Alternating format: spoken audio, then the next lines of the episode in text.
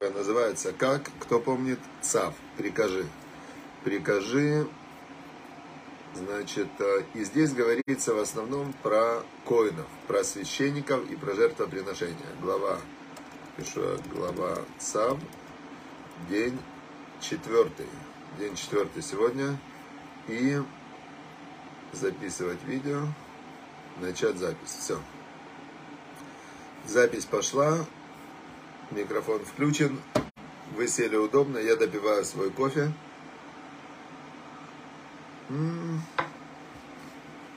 Отлично. И открываю замечательную книгу. Вот эта книга Тора с комментарием Рав Шимшан Рафаэль Гирш. Великий был раввин такой, Яков Шатанин, Бодертов, Хак Самех. Что-то я упустил. Сегодня 7 Нисана. Какой сегодня Хак? Приближающийся, наверное. Приближается праздник Песах, и Яков Шатанин, он, как э, говорится, начинает изучать законы Песаха, начинает изучать законы Песаха 30 дней перед Песахом, да, то есть 30 дней готовятся к празднику Песах. И мы сегодня, кстати, на эту тему чуть-чуть и поговорим. Про подготовку к празднику Песах. Глава Цав «Прикажи» она читается всегда перед, э, перед Песахом. Перед Песахом. И вот мы сейчас ее, как раз эту главу ЦАВ, мы ее изучали. Она очень коротенькая, и поэтому мы поговорим сейчас про праздник Песах приближающийся. Значит, э, давайте вспомним, о чем, о чем говорится в главе ЦАВ. В главе ЦАВ говорится о том, что есть э, три вида жертвоприношений – жертва Ола, жертва все сожжения, которая полностью сжигается и уходит ко Всевышнему. Есть жертва, э, жертва грехоочистительная, в которой часть этой жертвы уходит, сжигается, часть съедают коины, а часть съедают коины. Сам человек, он свою грехоочистительную жертву не ест. Почему именно коины съедают эту часть грехоочистительной жертвы? Наверное, потому что, потому что для того, чтобы человек понял, что он совершил грех и очистился от греха, нужен, э, нужен кто-то, кто ему об этом скажет. Вообще мы все по жизни двигаемся. С детства мы продукт окружающей среды. То есть каждый человек, какой бы он ни был самостоятельный, уникальный, осознанный, в детстве его просто взяли, маленького этого человека, и запрограммировали, как робот. Можно использовать слово «программировали», можно использовать слово «дрессировали», потому что маленький ребенок, он еще, его речевой аппарат не так сильно развит, его просто реально дрессируют, да, ему э, говорят так, если ты будешь делать то, что нельзя делать, то мы будем тебя бить, будет больно. Его дрессируют, как животных дрессируют. А если он делает то, что от него просят, то его что? Награждают, ему дают конфетки там и так далее. Теперь а, после этого ребенок попадает в социальное окружение, которое ему определяет его роль в этом социальном окружении. То есть кому-то говорят, проводили исследования, брали группу абсолютно одинаковых детей, разделяли их на две части – и говорили одной группе, говорили, что вы талантливые, такие детки талантливые, вы вообще гении. А другой группе говорили, что они немного не талантливые, да, не гении. И потом замеряли их э, способности через тесты, через э, это же образование. Оказывалось, что те, кому говорили, что они гении, учатся лучше, они в это поверили. А те, которые говорили им, что они не гении, учились хуже. Есть замечательная книга на этот счет, написал ее Малькольм Гладуэлл. Книга называется «Гении и аутсайдеры». Это огромное, большое исследование Малькольма Гладуэлла на тему, почему одни люди становятся генией. Гений – это реализованный талант, чтобы было понятно. Есть талант – это алмаз, э, потенциально талант есть у каждого. Теперь, э, чтобы этот талант реализовать, нужно очень много трудиться, как все реализованные гении, они говорят одну и ту же фразу, что гений это 99% труда и 1% таланта. Поэтому талантливых много, а реализованных гениев мало. Теперь, а, но есть люди-аутсайдеры, которые не смогли, не просто они не, не остались в норме в большинстве, они вышли даже ниже нормы. И среди них были невероятно умные, талантливые люди, которые не смогли реализоваться и даже не смогли остаться нормой. Это книга Малькольм Гладуэлл «Гении и аутсайдеры». И вот теперь, а, значит, если взять а, глобально, что больше всего влияет на, на развитие человека, на его духовное развитие, на его а, эмоциональное, физическое развитие, да, можно сказать, что его выбор, да, на 100% от него зависит. Но есть другое, другой взгляд на ту же самую ситуацию, что все зависит от его окружения. Потому что человек, он все время реагирует на окружение. И если вам повезло, и в вашем окружении появился священник или пророк, как Машера Бейну, или как Аарон, или как другие его сыновья, или коины, священники, или мудрецы Торы, или пророки, то у вас появляется шанс, у вас появляется шанс э, на это отреагировать своей свободой выбора. Но если этих людей нет вокруг, то и шанса нет. Не может человек вдруг узнать э, э, и начать там разговаривать на корейском языке. Ему должен кто-то на корейском вначале обратиться, научить, а потом он может на корейском языке разговаривать. То же самое Тора, взаимоотношения с Богом. То есть человек должен вначале узнать. Потом у него свобода выбора, да или нет. И вот, значит, здесь э, жертва греха очистительная. Она, прежде всего, человек должен услышать от кого-то, что он делает грех. Потом должен быть этот священник, который ему поможет этот грех искупить. И он является как бы вот этим вот посредником между Всевышним и человеком, который помогает ему с помощью специально, священники, они посвятили свою жизнь святости и служению Богу, и они, они знают вот эту технологию, как делать грехоочистительную жертву. И третий вид жертв – это жертвы благодарственные, шламим, э, туда, то есть жертвы, которые человек производит, которые он приносит, и эта жертва, часть из нее маленькая сжигается, Э, часть отдается священникам, грудь, там, бедро, а остальную часть человек съедает вместе со своими друзьями, знакомыми, родственниками.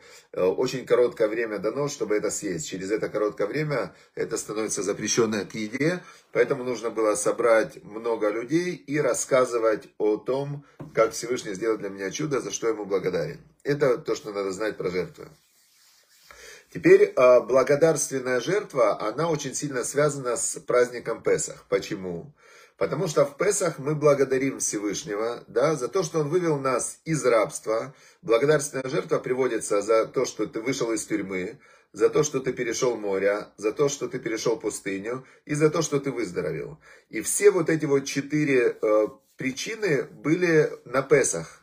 Всевышний вывел еврейский народ из рабства, Всевышний перевел через море, море расступилось, Всевышний перевел через пустыню, и все выздоровели, когда получили Тору, потому что Тора, она жизнь наша, и долголетие наше, и Тора, она исцеление от всех болезней, как говорил царь Соломон, что она жизнь дает твоим э, костям и так далее. А если ты живешь не по Торе, если ты, например, говоришь лошона разное язычие, то это идут болезни. То есть все болезни, это следствие нарушения божественных законов.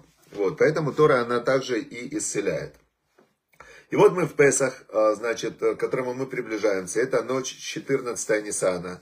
Ровно через 7 дней, в среду вечером, все, а, кто празднуют день исхода из Египта, собираются за столом. Значит, не должно быть хамца. Хамец это, хамец это квасное. То есть нужно удалить из э, своих домов все, что связано с, с э, квасным. Квасное это, ну, в общем, э, заквасившиеся продукты, пять видов злаковых есть, да, пшеница, рожь там и так далее. В общем, все, что связано с хлебом, надо из дома убрать. И даже водка, которая тоже делается, спирт делается из зерен, надо убрать нет ничего квасного. Хотя весь год мы ели квасное, мы ели хлеб, прямо хлеб всему голова, каждую субботу мы делали благословение на халы, а здесь надо все это убрать. И кушать можно в Песах только мацу. Маца это вода с мукой, которая сразу же зажаренная, не должно пройти 18 минут, потому что через 18 минут уже начинается закваска. а ее нужно спечь прямо в течение 18, до 18 минут. Нужно успеть это запечь, и она получается такой пресный хлеб. Называется хлеб бедности. Начинается Песах с того, что поднимают три вот этих вот мацы и говорят «Зе лахма ани» – это хлеб бедности. А интересно, что как раз в благодарственная жертва, там тоже было три вида мацы, три разных вида мацы. И я не знаю, в чем была разница между ними, потому что маца это без э, огурцы, помидоры, капуста, все это не квасное. Квасное это только то, что делается из мути, мука, которая заквасилась, да. Все остальное не квасное. Все, что из, из хлеба, это квасное. А все остальное, мясо, значит, э, огурцы, помидоры, капуста, картошка, яйца, молоко, творог – все, где нет хлеба, все в Песах можно есть без э, исключения. Теперь, а вот мука 7 дней не едят. Все, что сделано из муки, не едят. И на жертвенник нельзя было приносить вот квасное. Теперь хамец маца. Многие спросят, а в чем разница? Слово маца, МЦА, буква да, маца, а хамец это вместо А буква хет. Хамец, но те же буквы, практически те же буквы, также написано. Вино, сейчас я к вину мы перейдем. Значит, э, хамец и маца это почти то же самое, те же самые буквы. Но вот в Песах 7 дней нельзя есть квасное хамец, а нужно есть только мацу. Теперь спросят, э, многие скажут, а почему? Есть в этом э, ответ простой. Самый простой ответ, почему, потому что Бог так сказал. Вот э, здесь очень спросят, ну, ну как, ну что за ответ такой, Бог так сказал. Вот, например, два человека, и один другому говорит, я тебя люблю. Второй говорит, и я тебя люблю. Один другому говорит, ты такой хороший. Второй говорит, а ты вообще еще лучше. У нас любовь, мы друзья. Теперь один другому говорит, слушай, займи мне 100 рублей. Тут говорит, слушай, братан, ну не могу. Ну, я же тебя все-таки люблю, но не настолько, чтобы тебе 100 рублей занять. А тот второму говорит, слушай, а ты мне займи 100 рублей. Он говорит, на, на тебе 100 рублей, все, я же тебя люблю, на тебе 100 рублей. Ладно. Потом тот, который дал ему 100 рублей, второй его просит, слушай, а ты можешь в 5 утра прийти и мне помочь? Тот ему говорит, смотри, я тебя люблю, но в 5 утра вставать, это не 100 рублей я тебе легко дам, у меня просто много денег, на тебе 100 рублей я тебе дал без проблем. Но в 5 утра встать ради тебя, не-не-не, это уже слишком. То есть я тебя люблю, но не настолько. То есть вот этот вот момент люблю, не люблю, друг, не друг, э, уважаю, не уважаю, он проявляется, проверяется только в моменты, когда человеку нужно идти против себя. И вот когда он готов идти против своего желания ради второго, тогда можно сказать, он его любит. А когда он э, говорит, я тебя люблю, до момента, когда мне нужно сделать что-то, что я с этим не согласен или не хочу. Вот в этот момент, э, значит, проверяется любовь. Может, это и не любовь тогда была. Может быть, просто мне удобно с тобой, или мне приятно говорить, что я тебя люблю. Вот то же самое с Богом и заповедями. То есть, легко любить Бога, когда тебе ничего не надо делать, и когда ты от него только получаешь, получаешь, получаешь. Тут очень легко. Но в момент, когда тебе нужно а, сделать какие-то действия, которые не вписываются в твой режим дня, не вписываются в твое понимание «хочу», то есть тебе надо напрячься и так далее, в этот момент проявляется как раз а, и настоящая вера в Бога, любовь к Богу. И тут помогает сильно выполнять вот эти вот действия страх перед Богом. То есть, а, когда говорят, что Э, вот Бога надо почитать, да, или там родителей надо почитать. Что такое этот аспект почитания, да, на иврите это ковод, ковод почет, да. Почет это смесь любви и страха, потому что если есть только любовь, ее не хватает обычно, чтобы преодолеть какие-то трудности. Если есть страх, но нет любви, то хочется от этого убежать. Почет это когда ты боишься и любишь. И вот когда человек боится Бога, а написано, что в Мишле царь Соломон начал, а, решит Хахма и Раташем, основа божественного познания – страх перед Богом. Хахма Мусара Велим Базу, что божественную мудрость и нравственность а, грешники презирают. Почему они презирают? Они не боятся Бога. Теперь, значит, вернемся к маца, да, в Песах. Удобнее есть хлеб. Неудобно взять, убрать все квасное из дома. Неудобно убирать квартиру. Мне сейчас после урока надо ехать покупать там решетки новые. Целый-целый... Э, надо прилагать усилия, э, время для того, чтобы убрать квасное. Причем те, кто сильно боятся Бога, говорят, что тот, кто в Песах сильно остерегается от квасного, да, он в течение года не согрешит. Люди, Э, которые выполняют эту заповедь вот сильно. То есть у нас тоже помоется вся кухня, будет все заклеено фольгой, э, будет э, из дома выброшено все, что даже намеком может напоминать вот этот вот хамец, да. И, значит, новые решетки я куплю там на гриль, все, все фольгой, все там, целые-целые законы.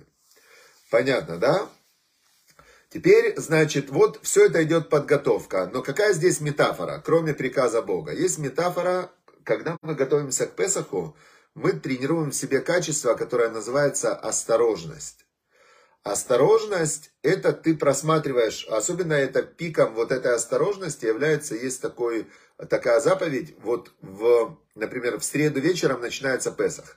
Во вторник вечером, когда выйдут звезды, нужно будет со свечкой, пройтись по дому и э, искать хамец. Хотя все уже убрано, все уже убрано, и там нет хамца, нету этого квасного. Но когда ты со свечкой ходишь по дому, заглядываешь в каждый уголок, в каждую в эту, ты формируешь такое качество, которое осторожность, вот так нужно искать в себе вот это квасное. А что является квасным? Квасным является эгоизм, квасным является Э, гордость, гордыня, э, неуважение к людям, в плохие привычки. То есть все, что есть в человеке вот этого плохого, мы должны как сделать хижбон нефиш, как исследовать себя. Песах это специальный выход из рабства, но мы все находимся в рабстве у своих привычек, у своих ограничений, у своих каких-то э, схем мышления, да, у каждого есть множество лень, а, опаздывать, не делать. Э, там у каждого есть рабство, которое держит его в, в таких вот, знаете, кандалах, да, мы все рабы своих привычек и так далее. И вот Песах это время, чтобы выйти из рабства. Вначале идет осторожная проверка, ты ищешь это в себе, нашел, записал. Потом в Песах идет стадия освобождения. Значит, вот мы берем эту мацу, и главный для меня лично урок, э, урок всего Песаха. Когда ты в Песах съедаешь в день вот этот лист мацы, мацы, маца, она настоящая, если она твердая, как камень такая, и она вообще ну, невкусная. То есть вот эта вкусная маца, это уже излишество. Это просто мука, вода, спрессованная и прожаренная. И когда ты съедаешь лист этой мацы с утра, и ты потом целый день, она как уголь уголь, он очень долго сгорает, да? И когда маца у тебя вот так вот в животе, как кирпич лежит, и ты целый день кушаешь там, э, съел эту мацу, и ты уже не хочешь кушать. Мацу давали рабам в Египте, они в день съедали этот лист мацы и целый день не хотели кушать. И ты понимаешь, что по большому счету тебе э, хватит еды в день. Сколько человеку нужно еды в день, если по, по, для обеспечения жизни? полкило еды. Дневная доза 100 грамм белка, например, там 200 грамм, 200 грамм э, каких-то углеводов, там овощей и так далее. Полкило еды. Сколько стоит полкило еды? Возьмем полкило еды, стоит, там, я не знаю, 5 долларов, 3 доллара. То есть человек, он боится, что я останусь без еды, я останусь без того. Он выдумывает себе все страхи. И эти страхи, они и держат его в рабстве. То есть в Песах мы, а, значит, подготовились, подготовили себе мацы, килограмм на весь Песах хватит. Дальше и вечером мы собираемся за столом, и это называется пасхальная агада, рассказ о исходе из Египта. И там рассказывается пасхальная агада, есть эти книжечки, на русском языке вы можете скачать пасхальная агада, мы вам подготовим, разошлем на Ваикра пасхальная агада. Рассказывается рассказ о том, как еврейский народ – Э, возник от одного человека, от Авраама, как он потом превратился в огромный народ в Египте, как египтяне забрали их в рабство, и как Всевышний вытащил их из рабства. И вот идет вот этот вот рассказ «Пасхальная года», и ее, значит, все сидят, слушают, и, и по ходу пасхальной годы выпивается 4 стакана вина. То есть есть кидуш, первый стакан вина, второй стакан. Там прямо в Агаде написано, а, написано, значит, в Агаде, когда какой стакан выпивается, это как седер такой, пасхальный седер, пасхальный порядок. И ты, значит, один стакан выпил, значит, э, послушал, второй стакан вина выпил, послушал, третий стакан выпил, послушал, мацу поел э, и так далее. И в эту ночь Всевышний написано, я сам прихожу на землю, и в этот момент у каждого, если правильно сделать вот этот порядок подготовки, вначале осторожность, подготовка, потом, э, потом скорость, последний день ты очень быстро все эти приготовления, потом ты сидишь, вот этот вот стол, или сам лично, я помню, я стал религиозным, я тогда еще приехал только в Москву, и у меня был дядя, э, ну, двоюродный, троюродный дядя, э, Вадим Пентусевич, и вот мы с ним, кто-то нам дал эту пасхальную агаду, и вот я помню, мы с ним сидели, мы не знали тонкости. Мы, мы значит, э, пили вино, э, кроме этого мы пили водку, водку нельзя в Песах пить, но мы не знали. Ели селедку, картошку, мацу и читали эту Агаду. И где-то к четвертому стакану водки происходит, э, происходит, знаете, вот это соединение. Водка, я против алкоголя против алкоголя. Но царь Соломон, мудрейший из людей, в притчах царя Соломона, 31 глава, он сказал следующую вещь там про алкоголь.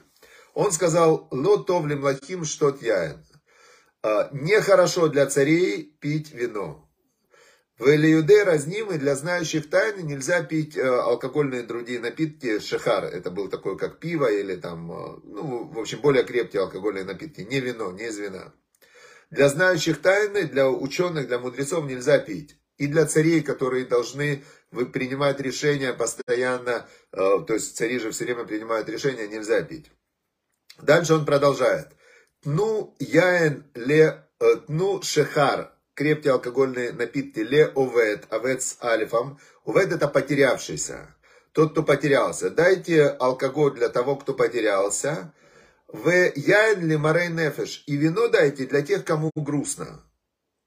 Очень четко прописана технология, кому надо давать алкоголь. Если человек потерялся, а большинство людей потеряны в неработающих идеологиях, они верят в какие-то ужасные истории, сказки, которыми их пичкает общество потребления, э, дает им смыслы жизни, вот надо к этому стремиться, этому, это интересно, то интересно, выдумывают какие-то истории. Вот человек потерялся в этих смыслах, и потом в какой-то момент он оказывается, а где я? Меня вообще в этом нету. В эти все средства массовой информации, эти все какие-то... И человек запутывается. И тому, значит, там в Песах мы изучаем как раз вот эту пасхальную Агаду, и в, мы празднуем вот этот выход из рабства, мы празднуем соединение со Всевышним. Песах это как прыжок такой. И в моменты, когда мы выпиваем 4 стакана вина, то само предназначение этой ночи, что у человека открывается ему какой-то его личный новый портал связи со Всевышним. Это то, ради чего делается вот этот пасхальный седер, для того, чтобы создать свой личный новый портал, чтобы такой лифт, да, духовный лифт, и подняться на следующий уровень в своем духовном развитии, выйти из своего внутреннего рабства, из рабства своих а, каких-то идеологий, представлений, убеждений и так далее, и еще больше приблизиться ко Всевышнему, потому что в этом смысл жизни и в этом смысл всего.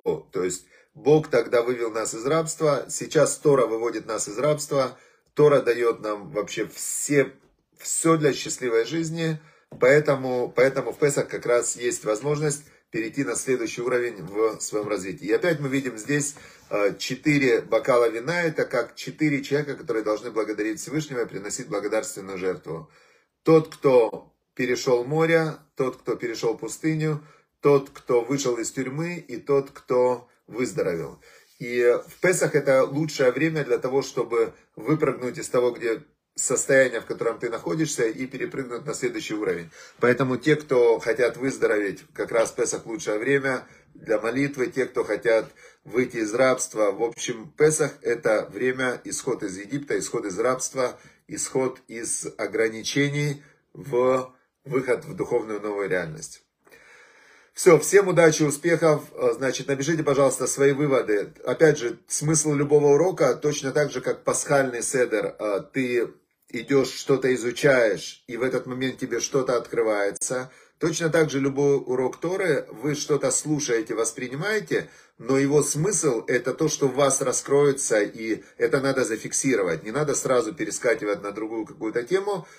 Посидите две минуты, подумайте, что вам открылось, какие выводы, какие инсайты, какие, какие мысли у вас родились внутри. Запишите их в комментарии, поделитесь с друзьями пообщайтесь друг с другом, очень это полезно и интересно. Тот, кто учит для того, чтобы делать, тому Бог поможет учить, обучать, сохранять и делать. Все, вся Тора, которую мы учим, она для того, чтобы внутри что-то выросло. Чтобы именно душа, которая получает от Торы пищу, чтобы она, эта душа, дала какой-то внутренний сигнал, и этот сигнал потом надо зафиксировать в мозге, в интеллекте, зафиксировать и укрепить его.